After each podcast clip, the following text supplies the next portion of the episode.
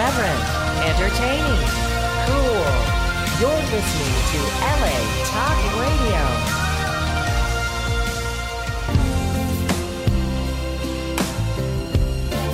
You're listening to the Power of Love radio show only on LA Talk Radio.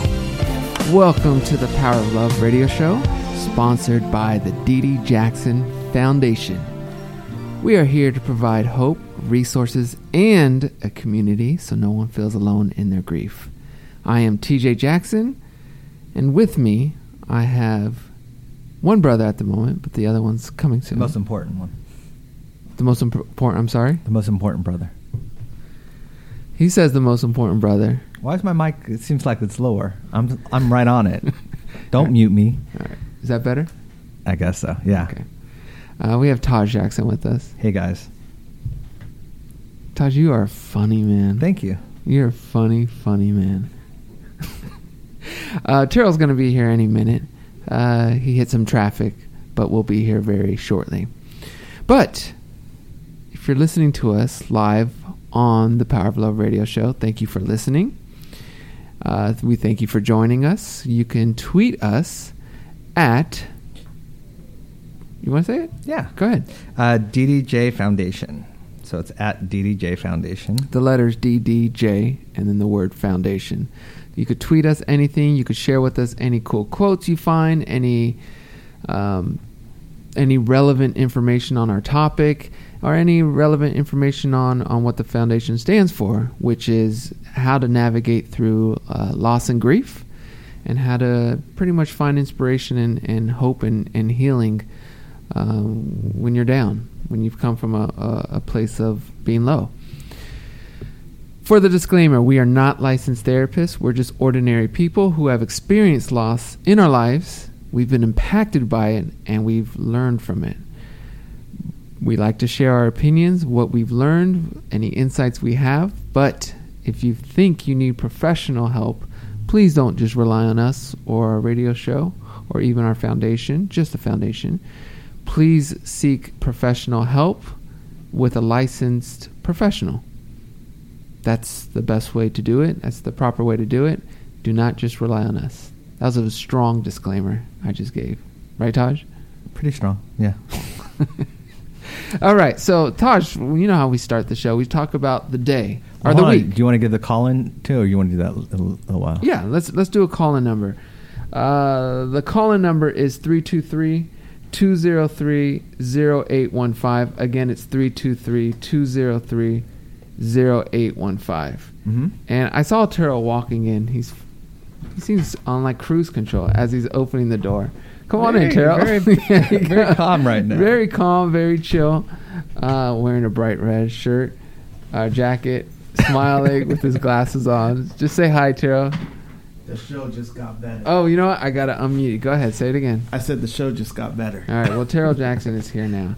But so, Taj, we're gonna start with you in terms of your week. Well, how was your week? We'll let Terrell settle in. Uh, my week was uh, good. Uh, we saw Guardians of the Galaxy 2, so that was interesting. Um, I liked it. Definitely liked it. I had lower expectations, and um, but I did enjoy it. Or you liked it? You know my problem with you had lower expectations. I, I lowered my expectations because I loved the first one so much. first one was great. and and that's the hard thing, you know, when you it's like what do you do at that point? But you, you know what my problem with it was What? I didn't feel there was a strong enough. No, don't New- give it away. I haven't seen it. Okay, but I didn't feel like I'm, I'm not giving it away. I didn't feel like there was a strong enough new characters. but s- s- do you really need new characters? Yes, you did. and that kind of a And, and the first one was known for its great characters, and I don't want to call it casting because half the characters are what CGI or or all that stuff. Actually, not really, but I just thought the characters in the first one really drove the the the movie, and I was hoping they'd add a character or two in the new edition. Okay, And I was disappointed that there wasn't a strong no character. You know, the first character, the first one has pretty much every character is a strong personality, Mhm. a strong person. I didn't feel that this one had it. Got it. My opinion. Um, but it was still entertaining. Not It was as good as the entertaining, first one, yeah. me, but still, still Agreed. fun. Um, Terrell Jackson, how was your week? Uh, Baseball update. Yeah, You want the baseball update? yeah, you guys winning, losing, what? Baseball update. We played the Cubs, undefeated, 13 and 0 yesterday, And Your little league. and we were winning four to one the first inning, the second inning, the third inning, the fourth inning, the fifth inning. Four to one. Yeah, and then the sixth inning, we gave up eight runs, Oh, and we ended up losing. Um, so That's a tough that loss. was, that's a tough loss, but that's okay. Um, on the on the other side, it's it's uh, you know, with coaches, a lot of people say, "I don't know how you do it. I don't like dealing with the parents, this, Yeah. that, and the other." And for the first time this year, um, I don't coach alone. I have some other coaches that help me. Yeah. For the first time, we're kind of experiencing that. Yeah. And we had we before the game even started, we had a um, a email that went out to the parents saying that we're going to have a a meeting. Yeah. A parents meeting. Yeah. So we had that last night, and, and it's been uh, quite interesting. It's been it's been a lot on my mind. Um, the thing is, is is you guys know I love baseball, and, and I've played it my whole life. I know how to coach, and I know what the kids go through. I know all these things, and there's so many life lessons in it. Um, and a lot of parents just parents just don't understand. A lot Yeah. of parents don't know, you know. But there's a, there's an art, there's a method to all the madness, you know. And I think um, we're getting better, yeah. you know. But obviously we Is it based? Do you feel the complaints and stuff are based on losing?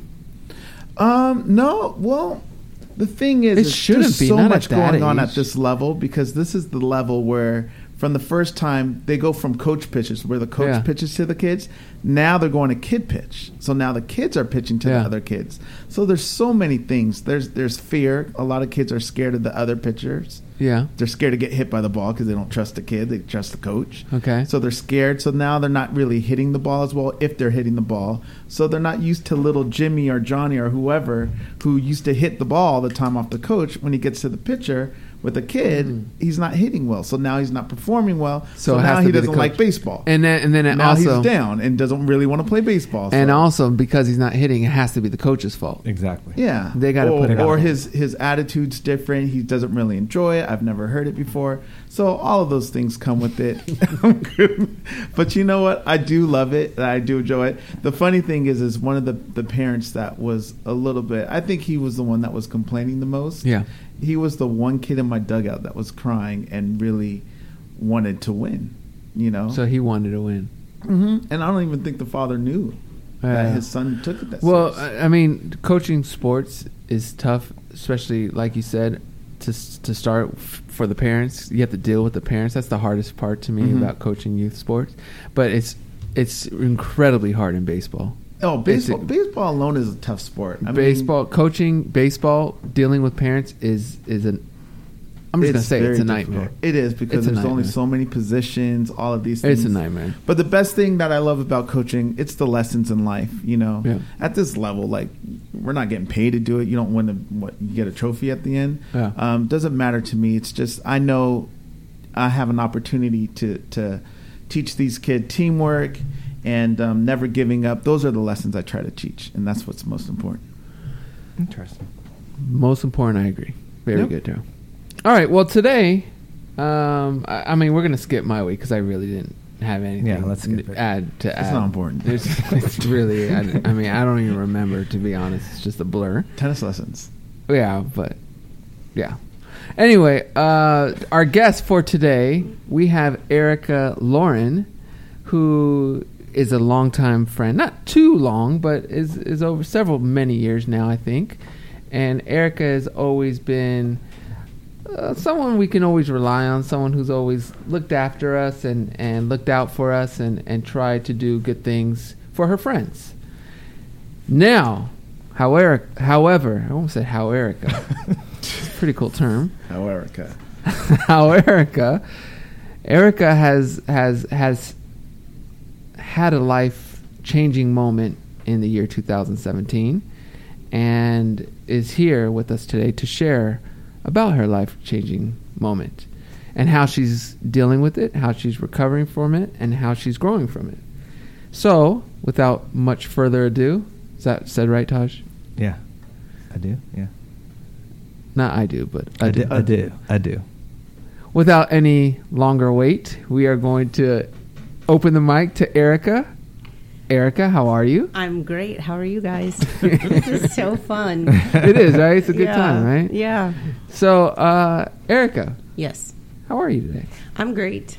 No longer a Texas resident. No, I am now a Californian. That was like a little bond we shared was was our love for Texas. Erica was the one person. I was the last holdout. was the last holdout that, and it's not only just Texas, but the Dallas area. Yes, I was very close to where you where you were. Yeah, I love that.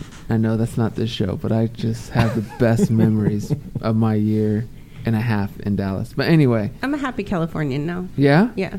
So, your first time living in California? Yes. First time living here. How many months has it been? It's just like a month. I'm a fresh one. Yeah. Yeah. See, I think if you're fresh, you, people always like it when they're fresh. Well, it's been a huge adventure. You know, Yeah. I just took the two dogs, put them in the car, and drove cro- cross country by myself. So By yourself. I was by myself. That's like a So- so- 20, 26 hours. H- how many stops? Uh, I just laid over one night in Tucson. Good. How long I've did done the that. dogs drive? Uh, they were actually not as helpful as I was hoping because I have a dachshund and he had the, his foot on the pedal, and then my my Keeshond was trying to steer, but I was too nervous. Okay, so you said by yourself. Yes, by myself. Um, Why are you by yourself? I just um, recently divorced after 11 years of marriage, Mm. and that's been a huge life change. It- So there we go. That's our topic for today. Is, Yes. is how is Erica's a newly divorcee? Is that the right term? Divorcee, yeah, Divorcee. yeah, Is it D I V O R C E E? uh huh. Or, or very happy. That's also the other term. but you know what? I, I mean, I, I I haven't talked to you. I- I think Taj has mentioned this on the air. When we have a guest, I don't like to talk too much about their story before because I want to be like the listeners, where I don't really know what's going on. right. But um, I have to say, you seem very bright. You seem not as intelligent. I've already. I have known been that. fooled on But, that one. I mean, you seem very upbeat. Yes, I'm. I'm actually very happy. This has been a long time coming, several years coming. I knew several years ago that I was not in a situation that was what I really wanted for me. So the last few years have been spent figuring out how to move forward and have the least amount of casualties. I didn't want to hurt him either. Mm. It's just realizing that you're not with your person. When did that happen? When did you realize you weren't with your person? Probably uh, about five years ago we we got married and we had a lot of change in our first year of marriage. We were living in in fort lauderdale and he got relocated to texas which is why we were in texas. So in the first year of marriage we had massive everything that they say you shouldn't have to go through moving and marriage and all these massive life stressors. And we moved out here within nine months of being married or moved out to texas within nine months of being married. So we never really had a chance to kind of settle. Mm-hmm. And um, everything was spent investing in his career. And I Mm. gave up my career, which I loved, um, and left all my friends and my family in Florida and moved for him. And I'd never Texas was a big adjustment, especially growing up in Miami. Yeah. And um, his whole life became his job. And probably about year three, I started seeing these workaholic tendencies where there was no balance Right. whatsoever. Um, year five, he fell into a massive depression. We had a suicide attempt Wow. and he just never was the same and never checked back in. What was your what was your stance at that moment when you felt he was lost and not in a good space? What were you doing as his wife or what were you doing? Everything and anything. I found him the right healthcare practitioners. I found him a therapist. I found him a psychiatrist. I found him, I mean, whatever he needed, I was there. Not, and that didn't really help. We tried marital counseling. Um, we went, and he just, you have to really want it. Your own self. Yes, both of you have to want it. I was carrying this relationship for a very long time. He didn't want to go into some of the dark places that he'd have to go into to heal himself and to mm. be what I needed him to be because I've always been a big proponent of, of health, mental health, and, and therapy. Mm-hmm. Constantly been in therapy. So I was kind of in the graduate school of therapy and he hadn't even started kindergarten. Right. And I kept saying to him, it's super important that we grow together. It's super important that you do this on a, on a spiritual level to get spiritually connected, which he wasn't. And um, I hung in there and I stood by him and I was not going anywhere. It just, at the end, he be- the lying became just one lie after another to cover up what he wasn't willing to do. It wasn't cheating, it wasn't anything like that. It was just he didn't want to put in the effort. As you know, I don't have to tell you, marriage is a ton of work Yeah.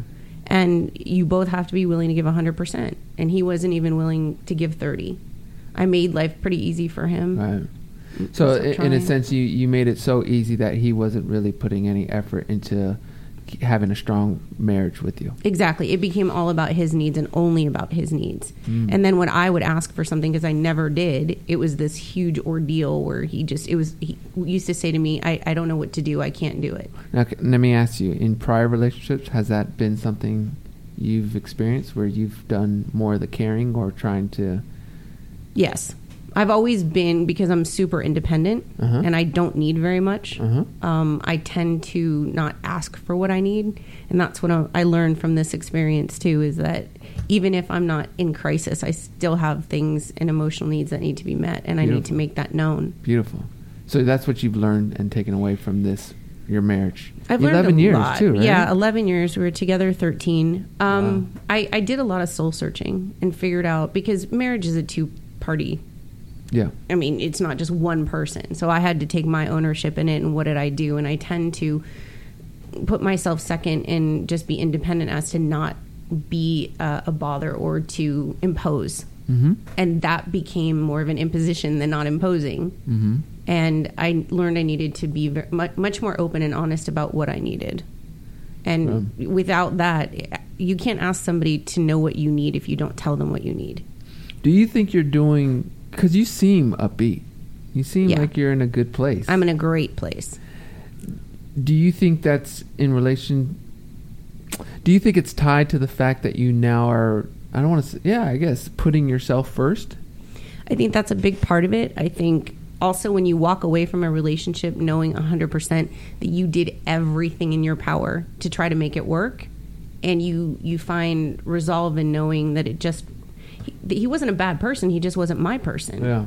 And I feel so proud of myself that I was able to love myself enough to say and to love him enough to say, "Listen, this is we're neither of us are going to get what we want out of this."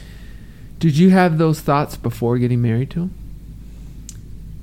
it- when I got married, it was a very interesting time in my life because I had come out of a highly abusive relationship and I didn't do enough therapy and work on myself before I made a commitment this big to mm-hmm. know really who I was and what I wanted. I think that I made some of the decisions in numbness, to be mm. honest.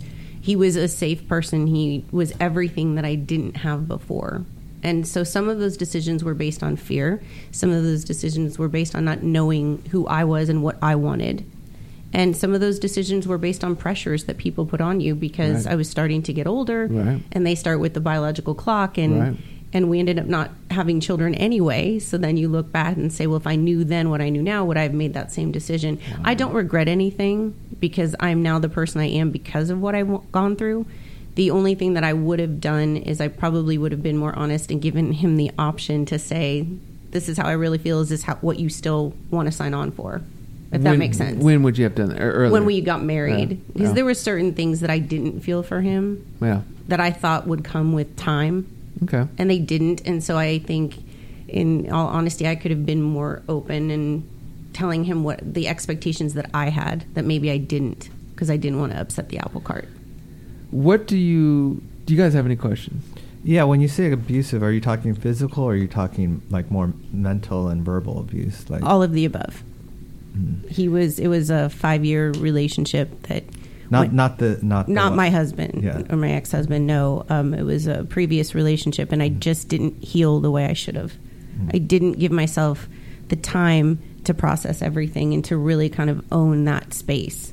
Mhm. i think sometimes we go from one and it, there was several years in between but i do think that there's times that we just let things go and we don't really deal with it and we shove it down but guess Yeah. what it always comes back Always comes back. it always comes back so you have to deal with it now or deal with it later but you will end up dealing with it somehow And the advantage of dealing with it now is you get to kind of reclaim and, and grow as a person, reclaim your life and grow as a person, and you become a better person sooner absolutely and a more uh, informed person. I, I think is a good term. A more informed person You're more at a younger person. age. Yeah, more whole. I mean, I have to say that I am happier now because I can stand on my own, and I'm I'm incredibly happy with the person I am. I like who I am, and that makes everything. So anybody that comes into my life at this point is there because they're there to compliment me, not complete me, and that's a big piece That's of it. nice. Were No, I was going to say because I know your journey, and and um, but the listeners listening now would be like, oh, well, she seems so happy, you know. There was, but there was a, a journey, and there were there are a lot of dark spots in in, in that journey. Absolutely. You want to like not talk about, but just overcoming that because. If I was listening now, I'd be like, "Oh, well, she just got divorced and she's all happy and all this." stuff. Right, it's a good you know, experience. Yeah, but that that year leading up to that decision, you know, was a hard year for you. I, I, I think I told my ex husband this that the only thing harder in my mind than making the decision to end a marriage is to take somebody off life support because that's really what you're doing. And one person always has to be that person that ends it. And um, leading up to it, there was so much soul searching, and there was there, as Taj knows, because he talked me through a lot of it. There were many nights that it was just crying because I didn't want to hurt anybody else, but I knew that I needed to be honest, and I knew I wasn't happy, and if I'm not happy, then there was no way he could have been happy. And I, it took me about six months to build up the courage to say to him, "This is not working." What in the in those six months? What was it in particular that helped you get that courage? Was it a a specific Oprah episode? Was it no, no, Oprah didn't have anything to do with this one. Um, although I'm sure she would have something to say to help. Um, it was actually this one of the dumbest fights we ever had, but it was enough to push me over the edge that I'd had enough. Um, they always say that couples fight about money, and Yeah. it, it, it, that's kind of the straw that broke the camel's back. And I was traveling for business to Las Vegas, and my bank card had something had happened; it didn't work, and and I asked him if he could get me two hundred dollars. And I remember him looking at me and saying, "Why do you need two hundred dollars?" And I said, "Well, I'm traveling tomorrow, and you haven't gotten me a replacement bank card." because he said he would, which I should have now taking care of it myself. But I said, you know, I'm leaving. Can you just get 200 cash? And he looked at me and said, I just don't give money to people. And I said, people? Like what? What? people? Wait, so like this is after eleven or 11 uh, we had been married 10 years at that point. point and i looked at him and i said people Like, I'm, I'm your wife what do you mean and then he said well I, I work very hard for my money like implying that i didn't and i just looked at him i said who are you and, Yeah. and i realized that it was such a control thing for him and i said you know what i don't want your money keep it i'll just go to the bank tomorrow and, and he said no no i'll, I'll take care of it it was almost became like a he was trying to in, impose his control like a parent child yeah. and i said i'm not doing this anymore I, the, the, Did you did you feel like that personality in him? Did you see any other episodes prior? yes it was getting progressively worse Okay. And and because i told you nothing's off limits. Yeah. um, he also alcohol consumption Mm. got greatly increased. And as he fell into depression he became more withdrawn and more withdrawn. And i kept trying to throw him lifelines. I kept trying to save him and bring him back. And he just he he wasn't willing. And it's interesting because when i finally got the courage to tell him it was a very interesting conversation he got really defiant and very defensive and it became all my fault and I said to him, I'm not here to place blame. I'm just telling you, I just don't think it's going to work. And he said, Well, I'm going to go do. And at that point, when I said it was done, he was willing to do anything, go to therapy. He was, and I said, I'll give you a month to kind of show me what you're going to do. I figured I would give that to him and see if he really was serious. And it took him like a month and I think a month and change to get an appointment with a therapist. But he was doing it for all the wrong reasons. Mm-hmm. He wasn't doing it for himself. Mm-hmm. He was doing it for me to save the lifestyle that he had had with me. It wasn't mm-hmm. even me that he was trying to save. It was the idea of marriage. It was the fact that he was more worried about being a failure in the marriage than being happy in the marriage. Right. So, you know, when people say, "Well, what what did it for you?" It was that, and it was consistent lying that kept happening over stupid things, things that he knew I would know. It, like I said, it wasn't any cheating or infidelity. It was lying about.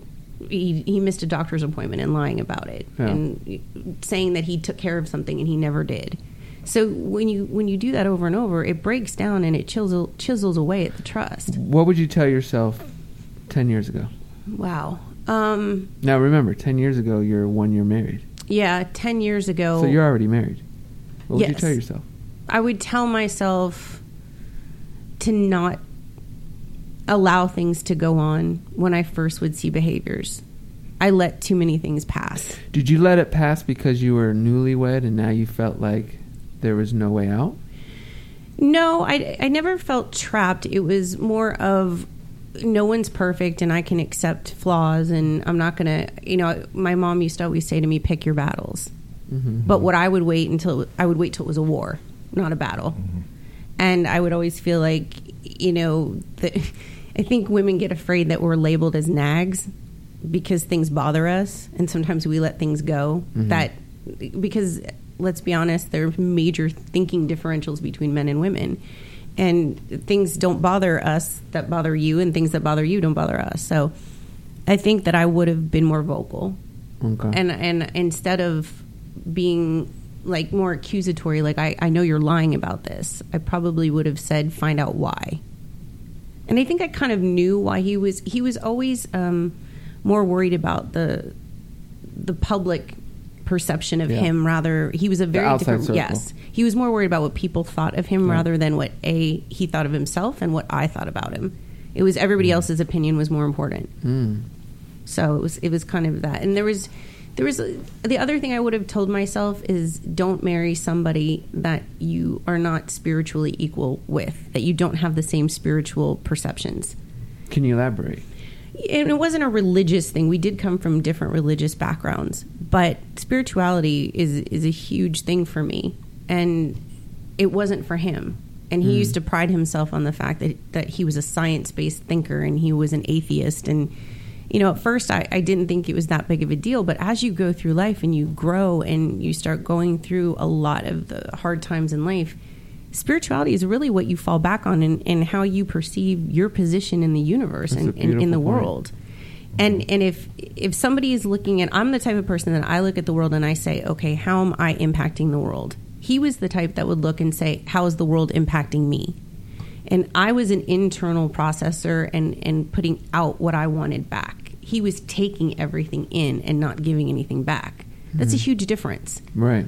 I, I think you make an awesome point uh, about making sure you're connecting. If you're going to go long term with someone, making sure you're connected spiritually, whatever that is. Whatever it is. Whatever it is, I do think if you're on completely opposite sides, you're gonna life's gonna throw curveballs at you, and you're gonna be dealing with situations that are gonna really expose that difference and cause issues. And it is an issue. Yeah. Because I would always rely on my spirituality and he would minimize it. Yeah. and he would try to logic his way out of it when I would be reaching for spirituality. He would try to sell me on his perception, Yeah. and it just made it drew it, it drove us further apart rather than closer. I. I didn't ask you. You're okay with phone calls, right? yeah, sure. Okay, we've had some phone calls Oh. coming in, but I haven't answered them. Oh, but they're no. going to be coming in. And Open here's book. one. Here's one.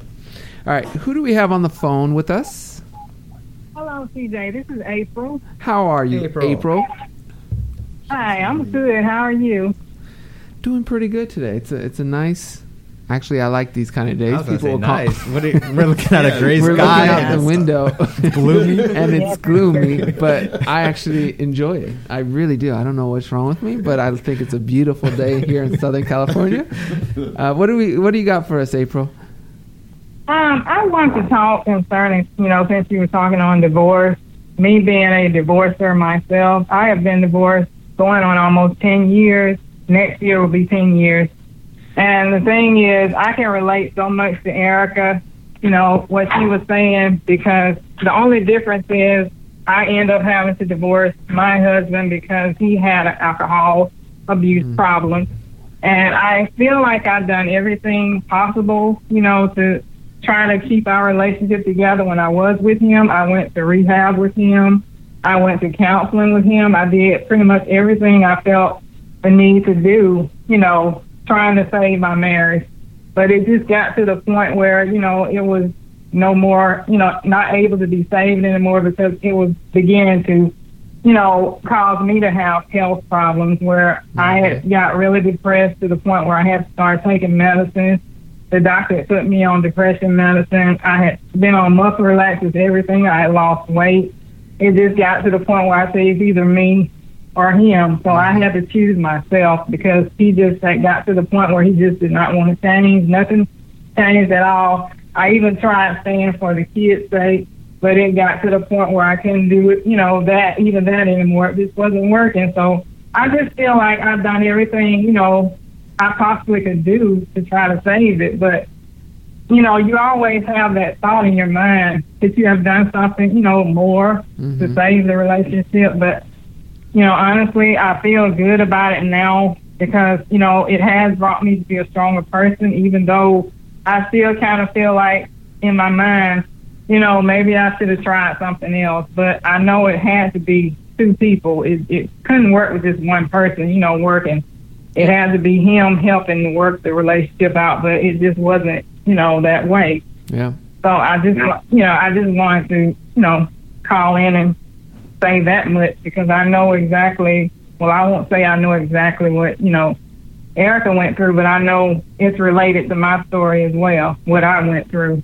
And I think you made such a, a good point in that I think a lot of times as as women I can I can speak at least from my experience we do take that burden of always thinking was there one more thing I could have done was there something I could have done differently and the truth is is that he had as much responsibility in it as you did and you can only do your part and you can only clean your side of the street because the Yeah. other person has to do their part so I commend you for it's it takes a lot of courage to walk away and, and to put yourself first and your kids first and just know that, that that was exactly what the best thing for you at that moment. So I think that was a great choice for you. And and I, I'm gonna add, not only was it the best thing for you, it was the, probably the best thing for your family as a whole because they, I think all kids need a, a happy happy set of parents. You know, if if you're miserable and and your husband at the time is miserable, life's gonna the kids feel that. They sense that. And i and and i'm never gonna you know try to promote people to get divorced quickly. I think the way you two have done it is the proper way. I think you got to try everything you possible. But if it's not meant to be it's not meant to be. And i think you know i've seen a lot of people who've gotten divorced that have ended up becoming friends down the road um, when they eventually find their one you know and I just think you got to be a strong person for yourself before you could be a strong person for another person. But April, thank you, thank you so much yeah, for your thank phone you for call, sharing the story. April, and and oh, you're welcome. and take care of yourself, okay? Bye, April. Okay, I will. Thank you. Thank Love you. you, guys. Love you Love too, you April. too. I do Bye-bye. want to say one thing that that um, you know kids model what they see. Yeah, And you had mentioned earlier asking me if I was always kind of the one in the relationship that cared more. That's what I was modeled. That's what I saw. Yeah. My mom was always the one that did that. And and that was another thing that I really took a lot of time studying during this is my family dynamics and what role I've played the entire time and what role did I want to play in the future. because the the one thing I would say about you knowing you, Erica, for several years, you're a very strong person. You're very independent. You're very, um, I'll figure it out. Yes. you know you don't rely like to rely on others you, you'll take on any challenge and i was going to ask that but i assumed it, it must have come from your upbringing or, or what you saw was your, your mom you said was like that Yeah, my mom. I'm. I'm just. Uh, I've kind of always been fearless with things. I think also going through what I've been through and, and going through an abusive relationship, but I know there's a lot of people out there can, that can relate to this. When you come through something like that, you kind of step into a power that you didn't know you had, and you realize that you do have. I think the most empowering moment of my entire life was the first time that I told him no more mm. that changed everything for me. When I finally said, enough, you're not doing this anymore, it was like I never thought I had the ability to say that. And then when it came out of my mouth, it hasn't stopped. when did you first say that That was um, when I was finishing off that relationship that started in college and it finished after college. Mm. And I won't give away how many years ago that was.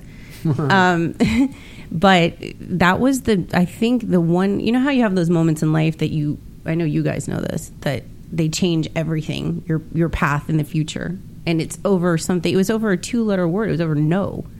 I mean, my whole world changed after I knew I could say no. yeah And I think that I didn't heal other parts of me, but I was able to, to know that I could rely on myself. And if I did get in a situation, I do remember thinking about marriage at one point is that, well, if I hate it, I can get out of it. I do know I have the right, the ability to get out of it. And I ne- that's why I never felt trapped. Did you ask me, you know, Yeah, did I feel yeah. like it was because I had no way out? No, I never felt trapped after that first time I said no to to my to the abusive ex boyfriend. One of my favorite quotes from relationship aspects is I don't know who says it, so don't ask me. I just remember this Why do you have quotes but you don't know? because quotes are like words. They're like a sentence. I can remember a sentence. I can't remember a string of sentences, but I can remember a sentence. But it's be with someone who brings out the best in you, not the stress in you. That is so true. And I have a 60-40 rule, by the way. A what? 60-40 rule Let's hear. in it. relationships. So if you're happy 60% of the time, then you can deal with the 40% that you're not. As hmm. long as the ratio is higher than equal or lesser than, then it's worth fighting for. Mm-hmm. Okay, so basically, if you're married, you probably start at 95, 5. and then Yeah. you gradually go down. You go down. if you go under 60, that's when you've got to start looking and say, is this worth fighting for? Is this worth fighting? For That's at least my rule, and it's worked. It's worked. Where'd it's you hear about me. this show? My grandmother, who had, she was married 66 years, and she had two rules. She had the 60 40 rule, and then she had the rule that there's always somebody in the relationships are never 50 50 or 100 100. They're 100 0 because one person is always giving more than the other. And if those days that you can be the person that gives, you're happy, you can deal. And if you're the person that gives nothing, as long as that balance keeps shifting back and forth, Nice. then it's safe. But don't ever she said, don't ever think marriage is going to be 50 50. I like it. And I was 100 0 for a long time. yeah. And then I you just- were the zero. I was the I- no, I was giving a hundred. Okay. He and and that's when I finally was like, this is not going to change. And when you give somebody every opportunity, the other thing that I think is important. I- I've had so many people ask me, you know, um, I know married divorce is hard. It's a failure. I've never seen my divorce as a failure. It was a success because we got married and we had 11 years together. It didn't turn out the way I wanted it to, but what I gained from it, I, a failure is when you, you put something in, you get absolutely nothing out of it. That's not the situation. well, you're a big country music fan. I am. yeah, you're gonna ride with it. I thought. Okay, but you I did it. am. and I know how much you love Trisha Yearwood. yes, I do. Oh, okay, good. See, I do my research. Anyway, uh, she had a, a great quote that I looked up. Okay. this one I did look. Up. Okay. Divorce is so common and accepted in America that beating myself beating myself up over it may sound ridiculous, but I was raised to believe that divorce wasn't an option. To me, divorce equaled failure. I wasn't able to change that equation until I found myself in the right relationship. It's so What- true. What, yeah, well, so because I don't want people to think we're here promoting divorce, Absolutely not. but divorce is is is an option, and it may be the right option for certain people. Yes. And if you're miserable in life and there's no fix, you have to do something about it. In my opinion, Well, no, it- you're right, and it goes back to that. Only be with somebody that can bring the best out, best of you out. yeah, If both of you are miserable, neither of you are going to be contributing your best and showing your best. correct. Divorce it should be the last option, and and I I think that I didn't go into my marriage lightly. I went into it with you know 100 percent. uh, This is life, and I would have stayed. The things the things that the reason I left is I had non-negotiables before getting in this relationship, and I think everybody needs to determine what their non-negotiables are. For me, it was honesty, and and people say that oh well it's being honest, but we all have no one's hundred percent honest all the time, right? It's it's what you can what you can tolerate. When he started lying about things that absolutely didn't matter over and over again, and we had addressed it, and it just didn't stop, that was a non-negotiable for me I understand. and and so I think if knowing that's part of knowing who I am now. I now know what my non-negotiables are moving forward. Yeah. And that's a huge piece of of being a great partner because it's not just about what I received from this marriage. I was a great partner and I'm not saying that lightly. I mean, I really did all of the work and and I was so self-aware of my part in this. So I mean, he, I'm not perfect by any means, and, and he is not the villain in this Yeah. it just is it's interesting to go back and study dynamics and and how th- what things could have, or how things could have been different i should say I, I I have a question. Sure. Um, because you mentioned it in April, the caller mentioned it. Alcohol. yes Um, with marriage, obviously, there's loyalty and support and being there to the end. Um, at what point does it does it flip a little bit? I don't I don't know if flip is the right word, but at what point do you realize I can't stay in this anymore, or or I can't because there's got to be a thing where it's like I'm loyal, I have to be with him, I'm married, you know, got to go all the way. Like, But what's at the some tipping point? Yeah, at some point there's got to be the okay, this isn't going to work. I think for me, I can't speak for everybody. I can Mm-hmm, only speak for me. But for me, it was when I had gone through and done everything I knew how to do, and I everything that all of my experience with therapists, and we had gone through all of that, and I was still not getting anything back from him. You know, I was like, if you just give me a little bit, I'll be there. But when somebody keeps shutting you down time and time and time again, and you realize it's because they don't want to show up, I realized there's just nothing I could do. And the alcohol does play a part. He he was a casual. I mean, he wasn't an alcoholic per se, but he started to use alcohol as a crutch. And when somebody's using something as a crutch, that mm. takes them off the table for avail- availability for you. And I did bring it up to him. We did talk about it. And it wasn't until just a couple weeks ago that he admitted that it was an issue. So I think to answer your question, everybody's tipping point is a little bit different. Um, but it was a combination. It was like a firestorm of like four different things that happened at the same time. It was a couple lies that I found out about. It was the money situation. It was hiding alcohol, you know, bottles of alcohol from me. It was just this whole thing, and it just built up. And I had run out of options of ideas, and I had definitely sought out the help. So I think there there comes that tipping point where you say, okay, it's it's him or me, Right. or it's your partner or you. You, I, the only thing I can say is you know it when it happens. Right. You know, you're in until you're not. Mm-hmm. At least for me. Yeah. I, I have a question. Because people see you and they're like, oh, s- strong, independent. Yes. And um, that's a hard thing because at the same time, when you need people, people don't assume you need them. Correct. and that's the just because we, we've had some callers call in in the past and said I've had to be the strong one or this or that for something, but then they don't get the I don't want to say the love back, but they don't they, they everyone thinks they have it under control because they're, they're the strong ones or they're the problem solvers. Did you find that difficult with you in terms of while you're going through this, like you know th- everyone just assumed that you had it under control? Yes, uh, it's an interesting point because I I am one of those people that usually has it under control. And when I did finally become vulnerable, which is the key word, is vulnerable. You have to be willing to let people be there for you. Um, people didn't really know what to do with me because when I'm sitting there crying, and I, it was, you know, Yeah. weeks and weeks of me sitting in the house just crying, and people didn't really know how to support me because I never asked for help, and that's what I also learned in my marriage is he didn't know how to help me either.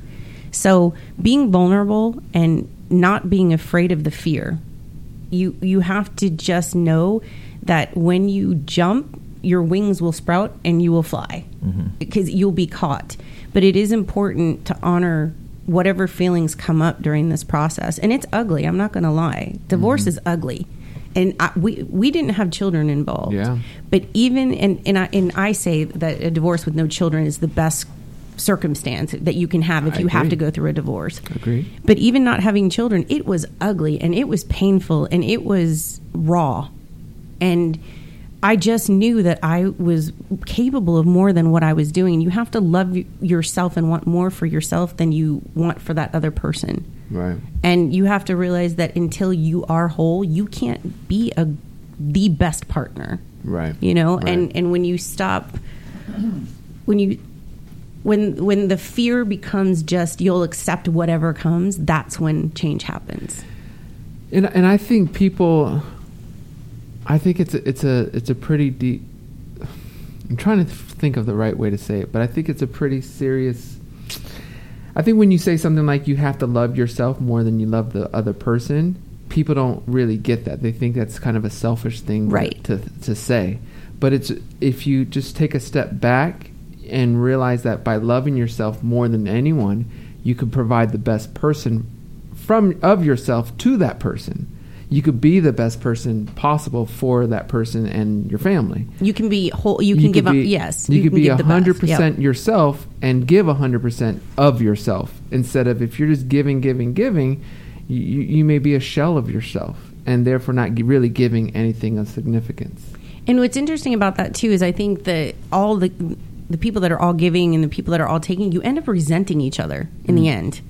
The takers end up resenting when the givers stop giving, and the givers resent the takers for never giving. Yeah. But it's this pattern that you set up, and when I say you have to love yourself more, that means that that you are totally com- comfortable with standing on your own, and you don't need that person to, Right. to complete you. Or, you know, I hear so many people say, "Oh, he's like my oxygen," or "She's like my oxygen. I can't breathe without her." Well, that's a problem. Yeah. Because when you can stand on your own, you are so sure in where you're going and what you're doing. And think about it, it's just like you were talking about coaching. When you have a strong coach, the team works. When you have a coach that doesn't know what they're teaching the kids, you have melee. Yeah. And that's very much the same with people in relationships. Is when you have a strong leader in yourself, you know where you're going. Your partner knows where you're going. Well, talking about strong leaders, I, I think Anthony Robbins is a great strong leader. He looked at me. I Oh, was like, God. oh, next T. Taj is the strongest leader. but no, really, Anthony Robbins is an author, uh, Yes. a motivation speaker, someone who I consider a leader, right? Yes. He Actually, is. he's the guy who got me into reading. Well, my uncle got me into reading, but it was his book that that drove my love of reading. And he has a really cool quote that um, I think will kind of shock people, maybe not. But he said, initiating first. Well, the reason why it's going to shock is because I don't think people would think he was a divorcee. divorcee. That's right. He did. Didn't Yeah, he got a divorce and he had a big family. hmm But he said, initiating and going through a divorce with four kids can be a brutal experience, but also a temper, tempering one. It gave me perspective and insight to be able to find the love of my life, which I think is really cool because I, I just, I'm not, like I said, especially with kids involved, I'm not the one who's going to always promote divorce, but I, I don't want, I don't believe people should just slowly die within themselves because they feel that there's no way out. We promote happiness. We- You, gotta got to promote yourself. happiness, and Yeah. and and I think th- I think we keep saying this because it's important to know. I don't want any of our listeners to say, "I knew I wasn't happy," and just file divorce within an hour. No, it's a big, You know? big, And big, us. big decision. Three T told me divorce. No, but uh, I, I think you you have to like you've done, and and like April did. Those are the two you know examples we have today so far. You guys tried a lot. You know, you've tried a lot of different ways to make it work. You were committed to the marriage. You're committed to making it work. It just couldn't work. no. And and I think you know it, it is sadly the right thing at that point to to to separate. And you I think that is why I'm so happy because I have peace. well, it's still early. No, I'm just playing. well, we've been separated for many months. Um, you know, the other thing that I will tell people there's two things that I learned. Number one, um, loving somebody is easy, liking somebody is hard. Okay. So if you can like them, the love follows. um, th- th- it I- seems backwards, but it, it does, does make sense. seem backwards. The other thing is don't involve a lot of people in your choice. don't bring a lot of people's opinions into your problems. I think everybody has an opinion and everybody brings their own baggage to it. I a lot of people did not know like you guys did not know until it was done because that was no one's decision but my own and I'm the only one that will had will have to live with the repercussions of that decision. Because what I found is everybody had an opinion. Right. everybody had an opinion. And they didn't know what was going on. Mm-hmm. That's that's a Behind great, closed doors. that's a great point because what I always try and promote when friends call me is getting their having them talk and having them kind of explain to me because what I don't want to do as a friend is tell them what to do because I'm not in their shoes at all, you Yeah. know, and I don't know the whole story. And so for me, it's just getting them to make the decision that they already knew they should make. It's just, you know, getting being that ear to, to listen Mhm. or Get, I think sometimes, like you said, Taj, if you're the ear to listen, they could say it and hear themselves They'll say come to that conclusion. and they'll come to the conclusion they want to come to by just vocalizing what they're thinking. But too many Yeah. people think, "Oh, I should tell them this or I should tell them that," and they're not. They're not in that. I think position that's a to do it. strong advice, Erica. Is, is don't include so many people because you'll hear all these different scenarios or reasoning or, or things that can change how you feel and how you think. Mhm. And um, that I think sadly, I th- we're out of ta- time. I don't know Uh, where I the would thought you said out of Quick town. question quick for Eric. We're out of yeah, town. quick question. Um, what is the biggest change now for you? Um, I'm at peace. I'm happy, and I'm comfortable in my own skin, and I'm not afraid of of not having everything figured out. I think sometimes we get so controlling and we have to know where we're going. And, and and what I've learned is sometimes the journey is just as peaceful as the destination. Yeah, There you go. That's what I've learned. that's that's great. Yeah. Taj, anything else? No. Erica, one, I know you just pretty much summed up the, the final thing, but is there anything else you want to share? I know you have your website that's being developed as of now. Do you not want to say what it is? Not yet. All right. But I'll come back on and we'll talk about that because Okay. it's a result of everything I've gone through. But my, my one advice to people is just stand in your truth. Mm-hmm. Don't do anything with the intention of harming anybody. Live to be the best way and the best version of yourself. And sometimes that works the way you've set up the constructs, and sometimes it doesn't. But if you live authentically and truthfully, you can never go wrong. Never go wrong. I love it. I love it. Who does? Who wants to go wrong? So All glad right. I was here with you guys. Thank you. It was fun, right? having me. Yeah, Were definitely. you nervous? No. Good. No. Yeah, you didn't look With nervous. you guys? No. Yeah, you didn't look nervous. You seemed ready. But that's all. We, all. That's all the time we have. If you are just discovering our show and want to learn more about our foundation, make sure you go to www.ddjf.org. I kind of messed that up. It's www.ddjf.org. Uh, well, I didn't have anything. No, that's all thumbs up. I, No, I'm just giving you a thumbs up. Good job. All right. He's just being supportive. Yeah, I love it. I love it. Well, thank you so much again, Erica, Thank for sharing you. your story. I know it's not the easiest thing to do, although it didn't look so tough for you. Um, but we truly appreciate it, and, and I know Mm-hmm. our listeners do. So thank you. That's it. If you want to contribute, Yeah. should we go Support- there? Yeah. yeah, If you want to support and contribute our show, please text the letters DDJF to the number. Okay, wait, wait. that was Taj. Yeah, yeah. So what did I do wrong? S- No, you text, did it Yeah, right you this did, time. did it right this time. text the four letters of DDJF. To the number. You text it to the number 41444. 41444. And then it will set you up with some type of cool and easy and interactive uh, donation page. It could be a dollar, it could be $2, it could be $5. It could be a million. It could be a million. But and just know whatever you're donating is going to programs like the show, programs like our Music Heals and music therapy programs, and, and many more that we have planned for the upcoming year. So we want to thank all of our listeners. We want to thank you, Erica, Yeah. for Thank being Thanks, with you us. Erica. guys. And um, have a blessed Yeah, and thank you, wonderful Same time. rest of week. your, your week. And we are we'll be back next Wednesday at 1 p.m. Pacific Standard Time. Adios. Asta. Thank you for listening to The Power of Love. We are here to provide hope, resources, and a community so no one feels alone in their grief. Support for our Power of Love radio show comes from a variety of generous donors, including supporters from institutions, individuals, and corporations through the D.D. Jackson Foundation. DDJF is a nonprofit 501c3 organization.